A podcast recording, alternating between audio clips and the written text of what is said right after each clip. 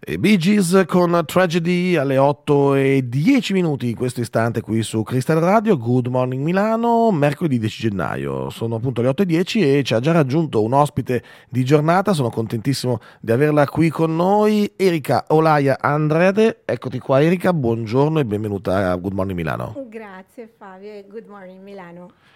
Allora Erika, oggi parliamo di un tema molto interessante e molto importante.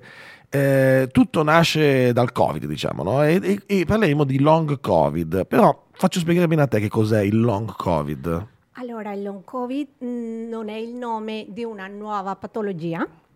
Il long Covid è un contenitore di tante patologie dovute all'infezione da Covid e quindi non c'è solo un tipo di Covid. Per esempio io soffro da quasi 4 anni, sono 1380 passagiorni che ho i sintomi del mio Covid, che era un, un Covid è diventato un long covid ne, eh, con problemi neuralgici. Ok. Neurologici, neurologici, neurologici. E quindi c'è gente che ha, purtroppo ha un altro tipo di long covid perché ha problemi di cuore, di coagulazione, quindi in ognuno di noi si è rivelato in una maniera diversa. Ecco, e questo è già uno dei primi dati che rende anche difficile poi eh, gestire questa situazione perché non tutti i long covid sono uguali, cioè il covid lascia delle, dei, dei strascichi eh, su alcune persone di più, su altre di meno, su alcune molte come te, ma magari in maniera diversa che da altre persone ancora.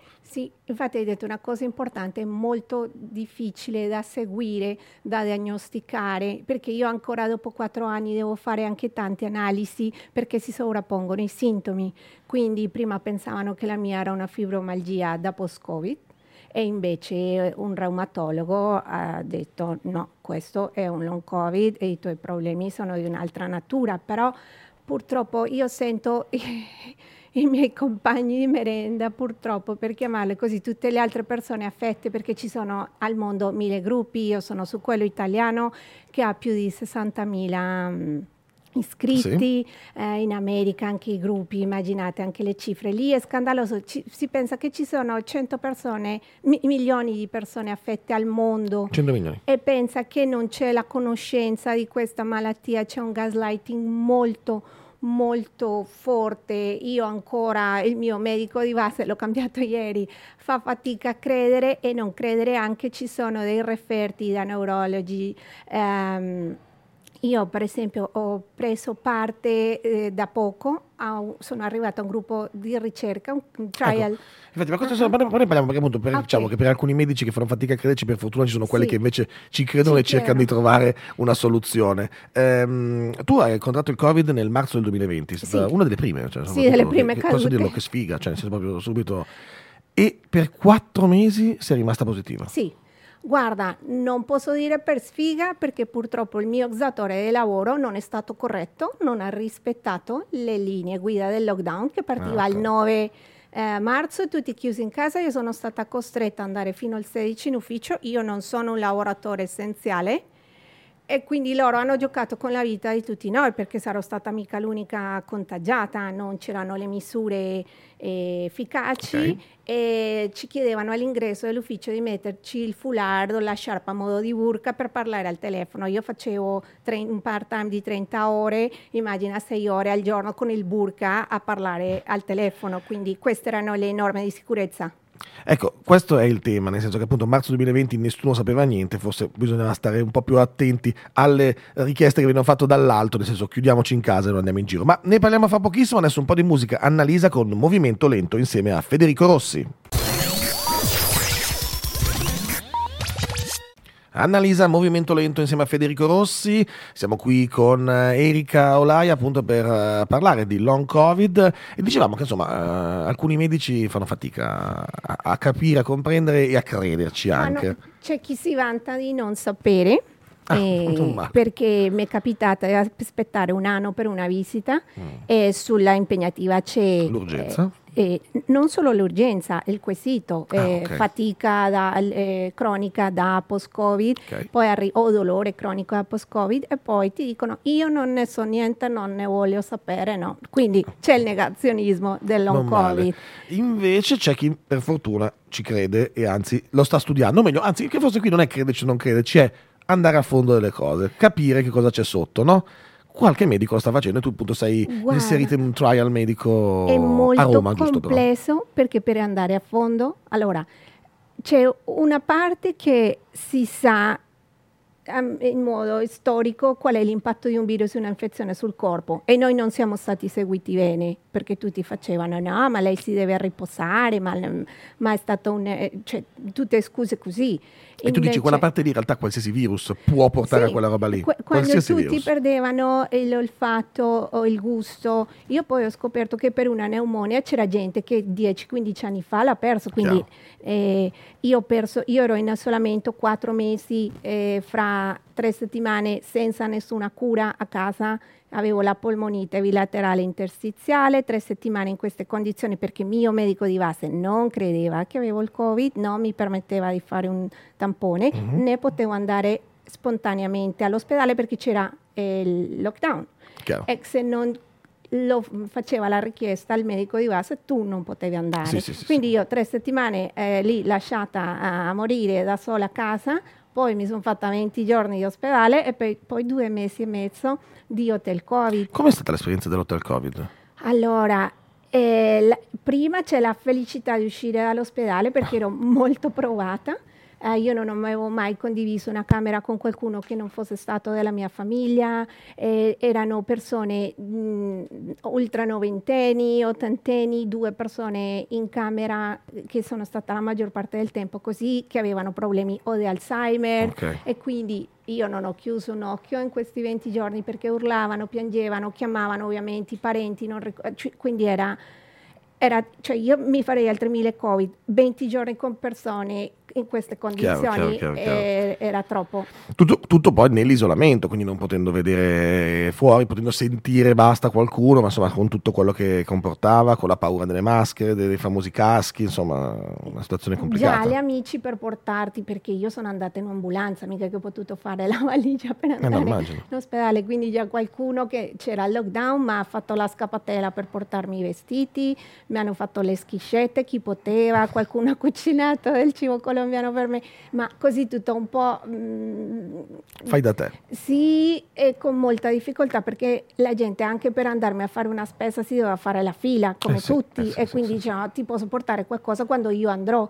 Eh, perché il cibo mancava molto. Eh, immagino, immagino. Era... L'hotel invece dove sei stato? In che hotel? È l'hotel Michelangelo che non esiste ah, okay. più perché è stato... Da quello vicino alla stazione centrale, no? Giusto? Demolito, sì, okay. proprio davanti alla okay, stazione centrale eh, per me è stata una cosa positiva nel senso che dopo eh, l'ospedale poter avere una stanza per te da sola, farsi la doccia nella mia stanza dell'ospedale non si poteva fare la doccia, le docce erano fuori, era un padiglione eh, ortopedico perché tutto arrangiato eh, così eh sì, per sì, il sì, Covid e quindi si poteva uscire a fare la doccia, ma noi eravamo impestati e non potevamo abbandonare la stanza. Chiaro. Quindi e, e, questo ti sembrava non ti ecco, sembrava infatti, cioè, vero cioè, perché non è che in hotel potevi andare chissà dove in hotel non potevi comunque lasciare la stanza no, giusto ok nessuno poteva nonostante entrare. questo cioè, è stato quasi salvifico per te nel senso dopo, dopo, l'esperienza dell'ospedale è stato le persone che ci hanno seguito sono state molto carine molto disponibili ci portavano il pasto davanti alla porta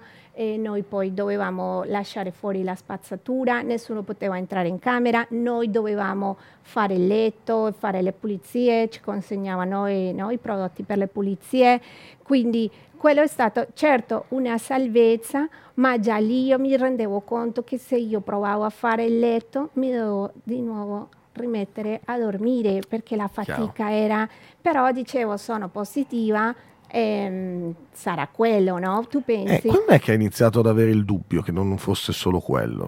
Perché dopo due mesi e mezzo io non mi negativizzavo. Cioè tu dopo due mesi e mezzo eri ancora positivo, non, era solo, non eri solo stanca. No. Non avevi solo mal di testa, non avevi perso il fatto cosa. Eri, tu facevi un tampone e risultavi positiva. Guarda, il Covid proprio ti fa perdere la tua natura, non ti riconosci più. Chiaro. E, e quindi tutte queste cose erano stanche eh, strane per me, ma già lì nell'hotel io vedevo che era mm, non mi sarei ripresa così facilmente, ma non a questo livello che siamo oggi, perché quando tu sei costretto letto, bagno e io ho vissuto in una stanza quattro mesi il giorno che io ho lasciato l'hotel Covid, pensate che io sono andata col piumone alle Dr. Martins perché si Eh, pensava sì. di dover dormire nella corsia, no? Perché non c'erano letti. E io sono tornata il 2 luglio a casa. Eh, insomma, un po', un po' diverso. Eh, e quindi eh, Erika, eh, la situazione deve essere stata veramente, veramente complicata. Eh, hai avuto modo però di conoscerti bene e soprattutto di eh, capire quanto tutto questo ti stava cambiando, quando tutto questo stava facendo... ah, ti ha fatto perdere il lavoro, prima di tutto sappiamo benissimo che appunto è stata la prima conseguenza da quella, ma anche proprio cambiare tu, cioè come tu dici non sono più quella non sono prima. più io. Non sono più io, no? Non- Tu dici io sempre non così. sono più io. Non sono più io, infatti questo tu usi sempre questo... Guarda, quando si diceva ah, a marzo non si sapeva molto del long covid, però si sapeva che poteva causare la morte, per quello hanno fatto un lockdown. Il mio ex datore di lavoro non ha rispettato questo lockdown. Chiaro. Quindi io non rimpiango il lavoro che ho perso, capirai se voglio stare in un posto così, ma mi ha fatto perdere la capacità Di di lavorare. lavorare, di condividere con la mia famiglia. Io per anni sono tornata solo in Colombia dopo tutto questo patatrack l'anno scorso. Non- Sì, sì, sì, e sì, sì. quindi, eh, e anche se isolato, per me il lockdown e per chi soffre di long covid, il lockdown non è finito il giorno che eh, lo hanno- lo ha- è stato interrotto, perché io eh, sono spesso a casa mia, già ci, ci sono quattro piani da fare. Mm, Insomma. Quindi d'estate è il giorno che stai molto male, buttare la spazzatura è un dramma. Ma Solo tutto questo. questo. però non è solo un dramma, appunto, lo è quasi quotidianamente, ma per fortuna una speranza c'è. Ne parliamo fra pochissimo, ne parliamo fra poco, appena torniamo qui in diretta, perché appunto un trial c'è, sei iscritta a questo trial e qualcosa speriamo che venga fuori o comunque si possa in- indagare sempre di più in questa direzione.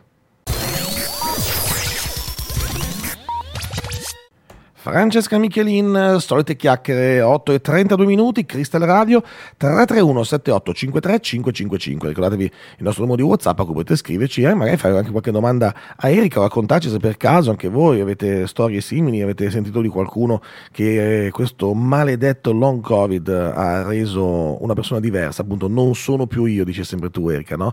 Eh, per fortuna dicevamo, se da una parte ci sono dei medici che insomma fanno fatica a- ad aggiornarsi, a essere eh, sul pezzo, come eh, così in maniera edulcorata lo diciamo, eh, ci sono altri che invece stanno indagando e appunto c'è un trial eh, al All'ospedale Gemelli, Al Gemelli di di Roma. ci sono al- a- altre strutture private eh, a Bologna, vicino a, mm, vicino, aspetta, Bolzano, Ok. adesso non ricordo il nome delle strutture, no, Bologna no, scusate, Modena. Modena. Ci sono altre cinque strutture. Ok. Ehm, loro, io faccio parte dell'associazione Long Covid Italia e questo trial è stato presentato alla nostra associazione Ok. e così che io ho scoperto co- eh, co- cosa stava succedendo e quindi però è un lavoro congiunto dei medici che si interessano per dare qualità di vita alle persone e anche della ricerca, perché quello che ti dicevo prima, una parte è storicamente sapere l'impatto di virus e di mm, eh, infezioni Ok. sul corpo, l'impatto che ha, questa è una cosa. Che già sappiamo in un certo Sì, senso che è e stato studiato, bisogna, c'è- da c'è- quello storico si può prendere Ovvio, insegnamento. c'era, c'era, c'era eh, diciamo un 50%, però pensa che questo virus è diabolico, c'è un po' di HIV, c'è un po' di, di- di- di tutto il peggio di questo mondo, se ci volevano A rovinare. di sintomi dici ok. Sì, anche di simiglia- somiglianza. di somiglianze, e sì. quindi la ricerca, mh, sapete che è sempre zopica, no? E quindi ci sono, per esempio, in Europa questo trial è di Geneuro, sono svizzeri loro, abbiamo noi questa opportunità e ce l'ha la Spagna. Ok. E, e quindi loro hanno individuato una proteina che è quella che causa la sclerosi, mul- la sclerosi multipla e, altri- e, eh, ogni tipo di decadimento cognitivo ok. e io ho avuto la fortuna di poter fare questo test a settembre per capire se il Covid l'aveva attivata in me.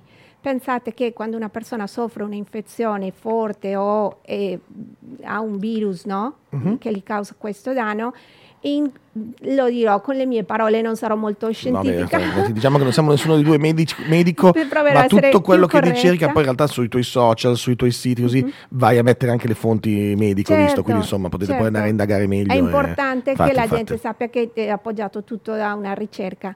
Quindi eh, quando il corpo ha questo impatto del virus o dell'infezione, nella, il sistema immunitario cosa fa? Deve aggredire per eliminare il virus, l'infezione, ma in questa lotta eh, si crea la tempesta citochimica e, e questa, te- questa, tossicità, per quello che noi sembriamo tipo avvelenati, non siamo uh-huh, efficienti, uh-huh. per quello, perché questa tossicità ti fa perdere i capelli, ti crea un sacco, un sacco di patologie e disturbi, ma e cosa fa? Crea delle proteine che nuociono alla salute, come la Spike 19 o come questo retrovirus a cui okay. io sono testata. Dicevi che ad esempio questa, una di queste proteine è la stessa che si attiva quando uno ha la, la SMA, no? la, la sclerosi no, la sclerosi multipla. Sì, la sclerosi multipla. Il, si chiama retrovirus HERV. Okay.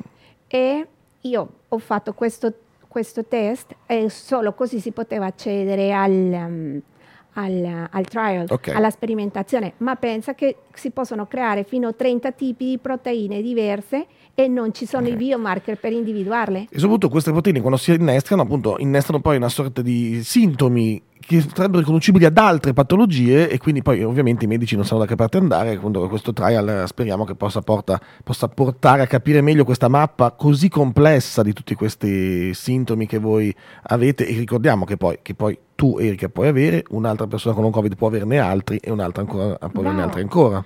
Ed è quello il problema, perché manca la ricerca per creare questi biomarker. In Italia non si poteva fare il test che io ho ho fatto ematico, hanno mandato il mio campione a Toulouse e quindi eh, pensa che mh, mm, è, una super fortuna. Quando io racconto questo mh, mm, sui miei gruppi, tutta la gente mi chiede ma dove la posso fare, io vorrei farla e ti senti quasi in colpa di dire no, guarda il mio campione è stato spedito in Francia e normalmente questi analisi così specifici li fanno in Germania in Svizzera, ma la persona comune e tutte queste cose sono al di fuori della nostra portata. Pensa te, io neanche la posso lavorare quindi... Tu dicevi c'è anche un'associazione appunto che avete sì. fondato, di cui fai parte. Eh, Io sono che, cofondatrice, okay. eh, a un anno, eh, siamo a un anno dalla fondazione, ma si fa molta fatica a portarla avanti perché tutti stiamo male. Eh beh, e quindi non si, fare, non si possono fare le cose al ritmo che noi vorremmo e abbiamo bisogno. Quindi uh, al ritmo delle persone che non sono efficienti si portano avanti le cose, però è una grande missione. La, l'associazione è nata, la, eh, la fondatrice è stata uh, l'ha desiderata giustamente Morena Colombi, che è lei che ha creato il primo gruppo Facebook okay. in Italia e infatti abbiamo più di 60.000 follower e giustamente per poter eh, avere dei risultati c'era la necessità di creare un'associazione. Eh, anch'io nel mio piccolo nel 22 durante la Design Week ho presentato la mia iniziativa eh, inclusiva eh, che si chiama Non sono più io ehm, perché io sono diventata attivista digitale. Ecco, un altro di quei problemi che tu spesso racconti è il fatto di non sembrare malati. No? Adesso io vi invito a, a, collegarvi con Milano News, a rivedere poi eh, sui social questi momenti. Erika, qui di fianco a me è una bellissima donna in, in piena salute a vederti così e dice questo è uno dei grossi problemi, nel senso che poi la gente non ci prende sul serio certo, in un certo, certo senso, no? Tantissimo magari. Perché mi venga che si, meno male che, che, non si vede, cioè, come dire. Oddio, non, non so cosa meglio, peggio, ah, perché giusto, la gente, dici. io per esempio purtroppo la gente mi vede così, ma io ho delle... Sempre molto dis- elegante soprattutto, devo dire, sempre molto, molto di stile, devo dire Erika. Oddio, col poco contatto che puoi avere con le persone, magari ti impegni un attimo sono sempre in tutta a casa. tu dicevi è proprio un problema questo però. E certo perché eh, secondo me è anche una cosa, purtroppo la gente non è preparata per accettare la malattia altrui, quindi io avevo, eh, io ancora soffro di alopecia e forse è diventata areata, quindi quello che cade non ricrescerà più. Eh, io ho perso tutti i capelli, quindi io ancora ho la pelata, io ho i capelli ricci e quando sono in pubblico certo di, cerco di non far vedere, però uh, io ho preso 10 kg in isolamento, ero gonfia, ho preso, perso la massa muscolare, perso, perso quindi ehm, no, preso 10 kg e perso la massa muscolare, ah, quindi okay. hai un corpo che non ha forma, è una cosa così perché eh, in isolamento 4 mesi, immagina, ehm, ero in una forma fisica terribile e cioè neanche, ne, neanche così eh, ci sono forma amici... fisica oh, no, ma che puoi fare molto per rimettere in piedi? Perché appunto immagino che tu in una palestra non potresti fare Ma più non di posso. un minuto e mezzo di roba. Io sono snella adesso agli occhi delle persone perché mh, tipo nei primi due anni avrò perso 5 kg, poi nell'ultimo anno e mezzo e mh, sono miracolata per questo. Ovvio io mi impegno nel mio piccolo in fare, però c'è chi neanche si può impegnare perché per esempio ci sono tante persone che soffrono di obesità sono stati colpiti particolarmente dal Covid e poi soffrono un gaslighting terribile perché gli dicono no, tu stai male perché sei obeso e non sono curati, che è una cattiveria terribile e intralciare il percorso di guarigione di una persona. Per esempio pensate in America, la loro popolazione ha questa tendenza purtroppo per lo stile di vita e io vedo le testimonianze delle persone del mio gruppo americano Certo. e ti spezza il cuore. Beh, guarda, chiarissimo. Poi su quel tema lì sarebbe dovuto aprire un capitolo sul fatto del, dell'andare da un medico e ti- che ti venga detto: "Beh, ma è ovvio, Ali è obeso, e quindi Ti ne, ne prego, so, qua- ne, so qualcosa, ne so qualcosa, e poi scoprire che magari le cause erano altre. e L'obesità in quel caso non c'entrava. Obesità che andrebbe comunque curata, si sa. Ma non, una è così malattia? non è così semplice, è una malattia forse non solo fisica, mi viene da dire. No, no, no. Perché molto probabilmente se io sono così ciccio, forse lo devo anche un po' a quello che ho nella testa, mi viene da dire. Ma va bene, andiamo avanti, continuiamo con i Maneskin insieme a Valentine qui alle 8.41 su Crystal Radio.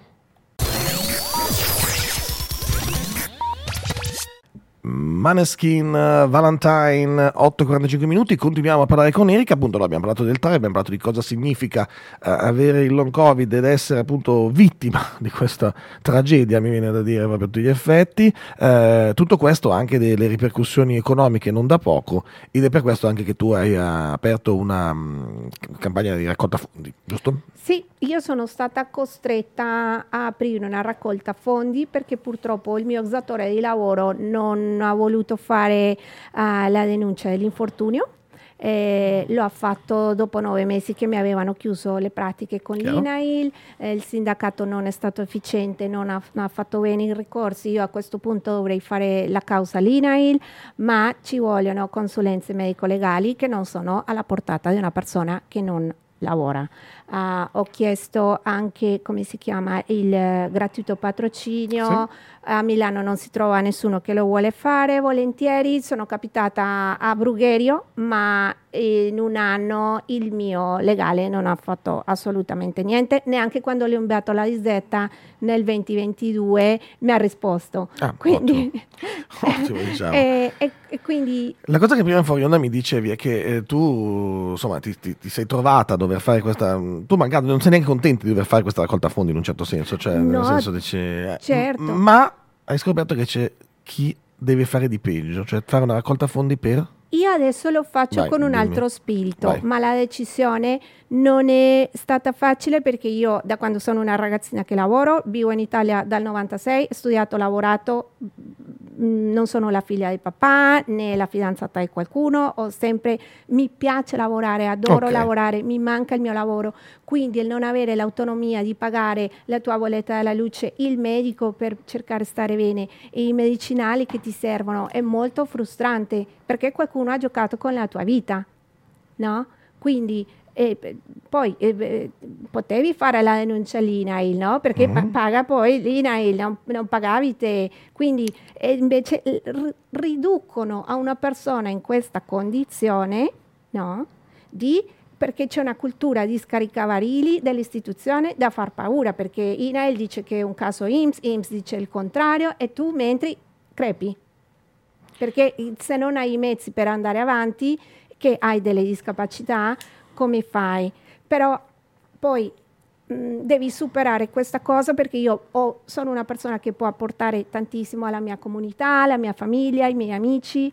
Tutta la parola comunità, interessante perché ormai appunto non siete più, non sei più da sola Erika a lottare, un po' sì, un po' ahimè troppo solo a volte, per fortuna però c'è una comunità anche. Siamo in tanti che vorremmo lottare, non, ogni giorno non siamo in grado, tanti non, non sono siamo in grado, questo è interessante. Non siamo purtroppo, con molta tristezza lo dico, ehm, c'è che proprio non, non può farlo perché è stato magari intubato e non può più parlare.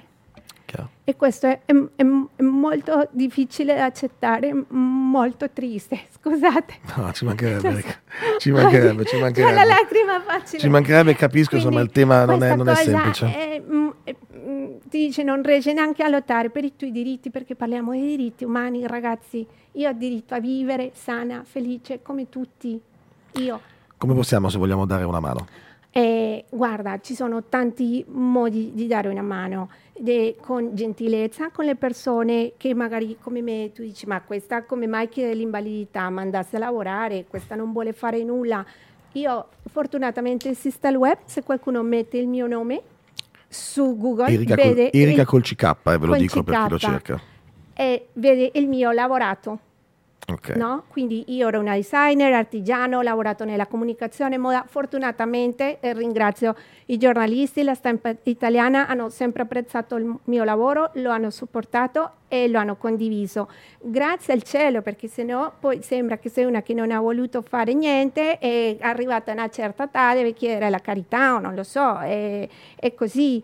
Quindi eh, la gentilezza, non giudicare, capire che le persone anche le malattie che noi, um, le patologie che noi abbiamo. Non sono facili da diagnosticare, i sintomi si manifestano ogni volta in un modo uh, diverso, quindi eh, bisogna credere alle persone, perché io mi ritrovo in questa situazione perché il mio medico di base non mi ha creduto, mi ha lasciato a casa senza assistenza medica per tre settimane e mi hanno detto diversi medici, tu ti sei giocata le difese immunitarie della tua vita e per quello che hai avuto una positività così lunga e tu non riesci a riprenderti, non hai un sistema immunitario efficiente. Questo è successo perché qualcuno non mi ha creduto, quindi alla gente bisogna crederli.